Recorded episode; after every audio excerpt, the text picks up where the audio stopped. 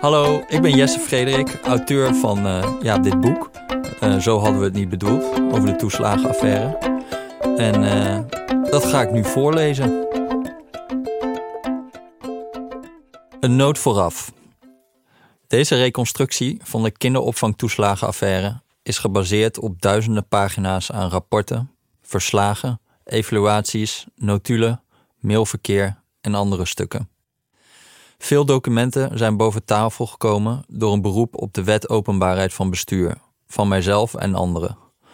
Daarnaast heb ik vele achtergrondgesprekken gevoerd met betrokken politici, ambtenaren, rechters en ouders.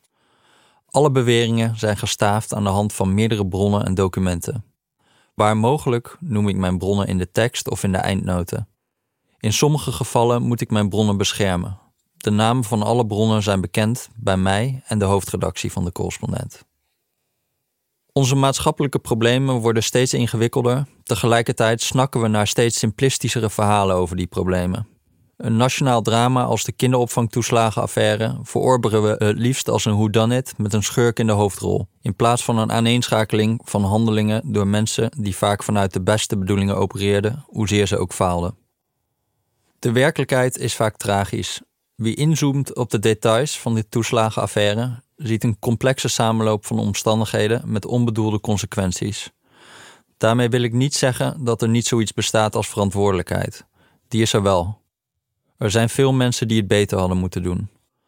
Maar wie werkelijk wil begrijpen waarom het zo kan lopen, moet niet alleen vragen wie heeft het gedaan, maar ook waarom is het zo gegaan. Dit boek probeert daar een antwoord op te geven. Deel 1. De vergeten voorgeschiedenis. Hoofdstuk 1. De verveelde ezel, de oranje pinpas en de verbaasde staatssecretaris. Dit hoofdstuk gaat over een tv-reportage over Bulgaren die Nederlandse toeslagen krijgen uitgekeerd. Fraude met Nederlandse belastingcenten. De grote vraag van de pers en de politiek: wat gaat de staatssecretaris doen? Een verveelde ezel sleept een hooiwagen door een besneeuwd Bulgaars gehucht. Het is het voorjaar van 2013 en staatssecretaris Frans Wekers van de VVD zit achter een laptop als de makers van het tv-programma Brandpunt hem de beelden tonen. Hij schudt zijn hoofd en doet zijn best verbeten te kijken. Schokkend, zegt hij, ronduit vreselijk. Een cameraploeg van Brandpunt is naar Ivanski in Bulgarije getrokken om een schandaal aan het licht te brengen. Busladingen Bulgaarse dorpelingen belagen Nederlandse gemeentebalies met valse huurcontracten en neppe arbeidsovereenkomsten. Ze schrijven zich in als inwoner, openen een bankrekening en ontvangen vervolgens tienduizenden euro's aan Hollandse huur, zorg en kinderopvangtoeslag. Een man met hangsnoor legt het uit voor de camera. Iedereen kent me als de pinautomaat, zegt hij. Omstanders beginnen te lachen. De pinautomaat wappert met twee oranje ING-pasjes. Ik heb er dit huis van gekocht, vertelt een andere Bulgaar trots. De camera draait richting een vervallen opstal. Een varken wandelt het beeld in. De hooiwagen, de ezel gaf er inmiddels de brei aan, ligt plots vol met enveloppen uit Nederland. Vijf Bulgaarse dorpelingen vroeten door de papierzooi. Heel Bulgarije, de hele wereld vraagt toeslagen aan en krijgt geld, merkt een vrouw buiten beeld droogjes op. Den Haag, Tweede Kamer, dinsdag 23 april 2013. Kamerlid Helma Neperes van de VVD mag de eerste vraag stellen tijdens het wekelijkse vragenuur. Ze verwijst naar de brandpuntuitzending met de verveelde ezel. Mijn fractie is diep geschokt, zegt ze. Wat gaat de staatssecretaris doen? Wekers van Financiën vindt de reportage ook schokkend, maar hij heeft goed nieuws. De FIOD, de Fiscale Inlichtingen en Opsporingsdienst, is al meer dan een jaar bezig met precies deze Bulgaarse fraudezaak. De ronselaars, die het grootste deel van het geld opstreken, zijn gisteren opgepakt en er is een politierapport geschreven met aanbevelingen die nu worden uitgevoerd. Fraude gezien, daders gepakt, hervorming verricht. Nederland werkt. Op de avond van de brandpuntuitzending zendt ook RTL Nieuws een item over fraude met toeslagen uit. RTL-journalist Siebe Sietsma is dan al maanden in het bezit van een politierapport waaruit blijkt dat de Nederlandse opsporingsdiensten de Bulgaren in de smiezen hadden. Sietsma bericht al jaren over adresfraude. Hij kent het onderwerp en heeft een week eerder enkele interviews voor een toekomstige reportage over de Bulgarenfraude geschoten. Na het zien van de trailer van Brandpunt heeft hij het item snel afgemaakt. Sietsma brengt het rapport als groot en zorgwekkend nieuws. Het is precies dit politierapport waar Wekers naar verwijst in de Kamer. Maar de staatssecretaris brengt het een stuk zonniger dan Sietsma. De volgende dag, op 22 april, maakt Sietsma een vervolgitem waarin hij vertelt dat het politierapport aanbevelingen doet om in de toekomst dit soort toeslagenfraude te voorkomen. Toch blijven maatregelen uit, besluit de journalist zijn RTL-reportage. Wekers had al lang van de fraude kunnen en misschien wel moeten weten. Kamerleden van CDA en D66 hebben hem inmiddels laten weten vragen te gaan stellen aan Wekers. En zo dreigen de Bulgaren een politiek probleem te worden voor de staatssecretaris, vertelt Sietsma. SP-Kamerlid Paul Ulebelt staat al een tijdje bij de interruptiemicrofoon te trappelen. Wanneer wist de staatssecretaris van de Bulgarenfraude? De media zeggen dat het al lang bekend was, al dus de parlementariër. Voorzitter, van deze specifieke fraude was ik niet op de hoogte, antwoordt Wekers. Logisch, vervolgt hij, want van specifieke fraudezaken wordt de staatssecretaris natuurlijk niet op de hoogte gesteld. Een onbevredigend antwoord, vindt Jesse Klaver van GroenLinks. Dit is natuurlijk de centrale vraag. Wat wist de staatssecretaris? Ik vraag de staatssecretaris om een brief voor vijf uur vanmiddag waarin hij ingaat op deze vraag, aldus Klaver. De staatssecretaris oogt nogal verbaasd. Ik heb zojuist antwoord gegeven en het lijkt mij niet nodig deze antwoorden te herhalen in een brief, zegt hij. Steeds meer Kamerleden verzamelen zich nu achter de interruptiemicrofoons. Carola Schouten van de ChristenUnie, Wouter Koolmees van D66, Pieter Heerma van het CDA. Allemaal met dezelfde vraag. Wat wist Wekers over deze Bulgarenfraude en wanneer? De Tweede Kamer verzoekt de staatssecretaris om een brief, de volgende dag, voor vijf uur. En die brief komt er ook. Wekers schrijft nog eens over het politierapport, dat dus besproken is met het ministerie van Binnenlandse Zaken, met de Belastingdienst en toen nog met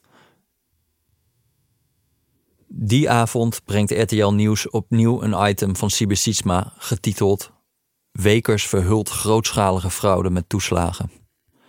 Sietsma heeft het nog steeds over hetzelfde politierapport. Hij citeert daaruit: Een indicatie van de omvang van de fraude, landelijk gezien, lijkt niet te geven, maar lijkt zeer omvangrijk te zijn. Ook haalt hij ambtenaren aan die op een intern internetforum van de Belastingdienst klagen dat al langer bekend is dat er makkelijk met toeslagen valt te frauderen. Den Haag, Tweede Kamer, donderdag 25 april 2013. Het is nog vroeg op de dag als de regeling van werkzaamheden begint. Het moment waarop de Kamer haar vergaderagenda vaststelt en waarop Kamerleden verzoeken om informatie kunnen indienen. Kamerlid Pieter Omtzigt van het CDA snelt naar het spreekgestoelte. Hij vraagt de staatssecretaris om een feitenrelaas over het politierapport. Wie ontving het en wanneer? Wat wisten de betrokken bewindslieden over de Bulgarenfraude en wat is er met die kennis gedaan? Wouter Koolmees van D66 wil die avond nog een debat. Gisteravond is via RTL Nieuws een hoop nieuwe informatie naar buiten gekomen, waardoor deze zaak in een ander daglicht komt te staan, zegt hij. De Tweede Kamer eist een brief van de staatssecretaris voor zeven uur die avond en wil dan debatteren, zo nodig de hele nacht. Om tien voor zeven die avond stuurt Wekers die brief. Excuses voor het ongemak, schrijft hij, maar de gevraagde informatie is dusdanig omvangrijk dat het kabinet het niet lukt om voor zeven uur uw Kamer volledig te kunnen informeren. Pieter Omzicht voert het woord namens de gehele oppositie. Een schandalige flutbrief en kennelijk wordt er een spelletje gespeeld, zegt hij. Wij willen graag weten: wist de staatssecretaris van dit soort fraude? Kon hij het weten? En wanneer is het hem medegedeeld? Het debat wordt twee weken uitgesteld. Wel verschijnt Wekers een week later al voor de camera's van één vandaag. Ik wist het persoonlijk niet, zegt hij over de Bulgarenfraude, maar het bredere fenomeen van identiteitsfraude was mij uiteraard wel bekend. En die ambtenaren dan, die zeiden dat de staatssecretaris het geweten moet hebben? Ik denk dat de emoties daar een rol hebben gespeeld, zegt de staatssecretaris. Pieter Omtzigt reageert gepikeerd. Hij twittert: Geen wekersbrief waar we een week op wachten. Wel optreden bij één vandaag. Solliciteert hij ergens naar? Politiek verslaggevers retweeten het gretig. Die avond zit om zich bij de talkshow Pauw en Witteman.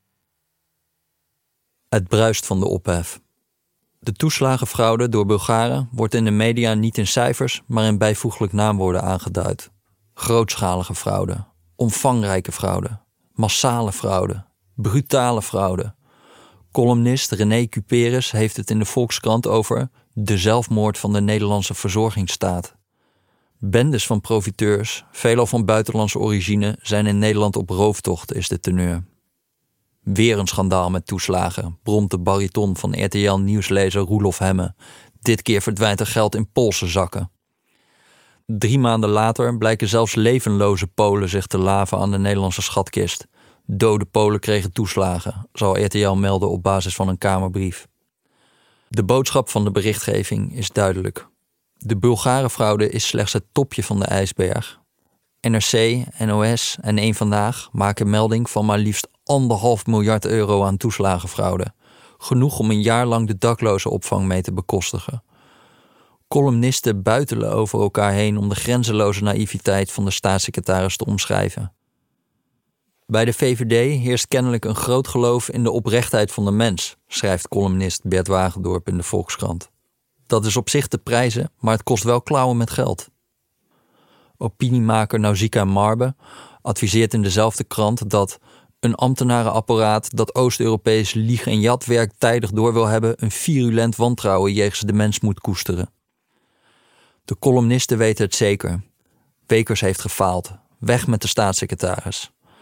Per dag lijkt Wekers meer op de blije echtgenoot die er als enige in het dorp niet van op de hoogte is dat zijn vrouw het al jaren met de bakker doet, schrijft columnist Bas Heijnen in NRC Handelsblad.